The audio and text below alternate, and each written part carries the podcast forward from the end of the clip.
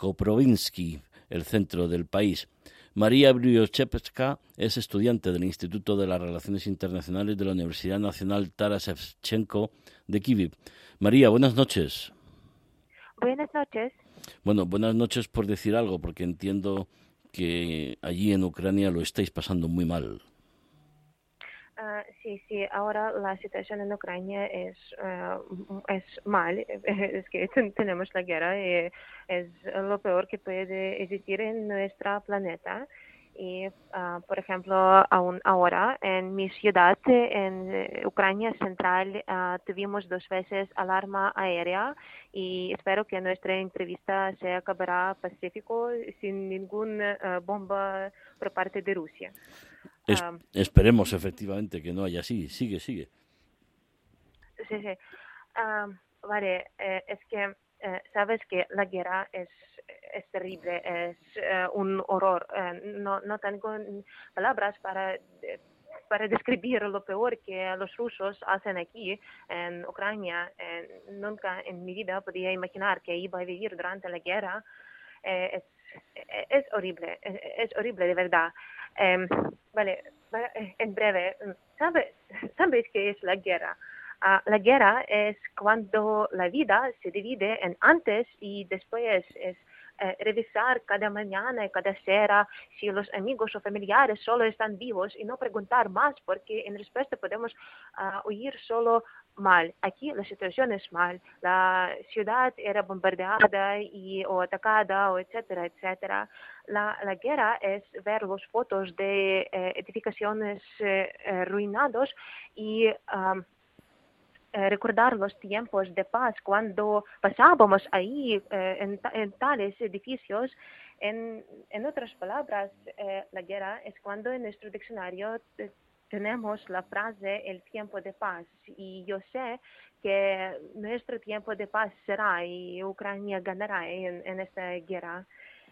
Em, ahora es el noveno día de la invasión de Rusia en Ucrania, el noveno día que uh, nuestras fuerzas armadas uh, ucranianas um, eh, defienden um, valiente nuestro, nuestro Estado, nuestra Ucrania, el noveno, el noveno día eh, en nuestras cabezas hay única pregunta, pero no, vale, no el noveno, noveno día, sino uh, desde el 2014, uh, ¿por qué?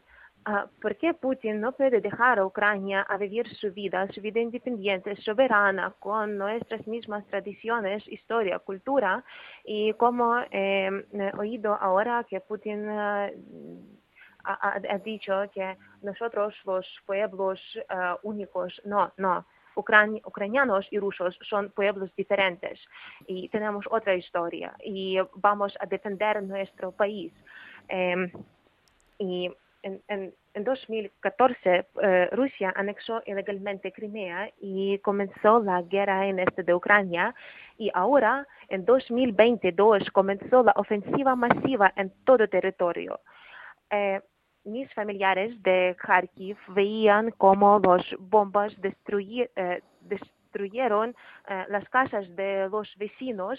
Mi amiga de Kherson ahora, no puede escaparse porque los rusos sitian a la ciudad y usan los civiles como escudo humano.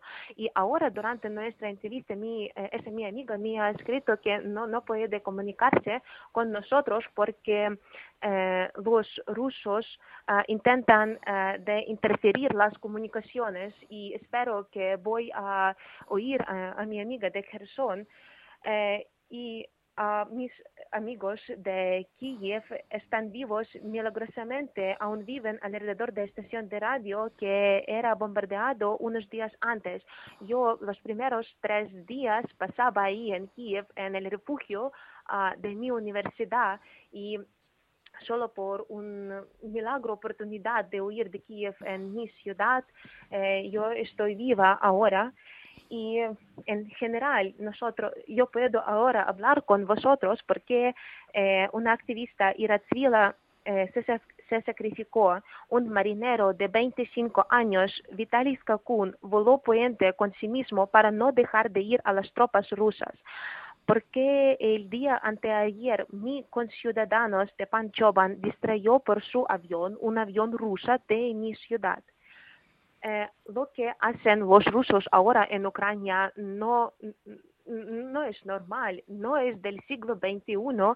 Eh, me parece que ahora yo vivo y vive toda la Ucrania en edad media eh, porque eh, los rusos tirotean, bombean no solo instalaciones militares, sino jardines de la infancia, casas de vecindad, casas de maternidad, centros de la ciudad ahora alrededor de 16 niños están matadas por los rusos y, no, no puedo eh, no puedo describir todo lo horrible que ahora se hace aquí en, mi estado, en mi país, en Ucrania. María, veo, veo que no, no hace falta preguntarte nada porque es como si tuvieras todo ahí retenido en tu interior y necesitaras contarlo porque creo que nosotros cómo podemos ayudar es eh, contando que vosotros tengáis una voz fuera de Ucrania para que podáis contar las atrocidades que están ocurriendo.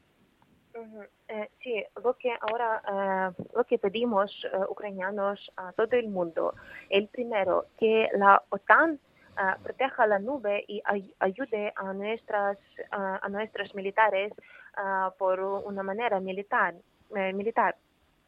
Si la OTAN no lo hace hoy, mañana tendrá que hacerlo en sus territorios.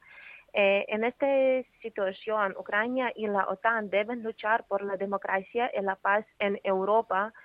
Y eh, ahora la lucha no es solo por, por Ucrania y las relaciones de Ucrania y Rusia, no solo en términos de estos dos estados, sino en términos de toda Europa.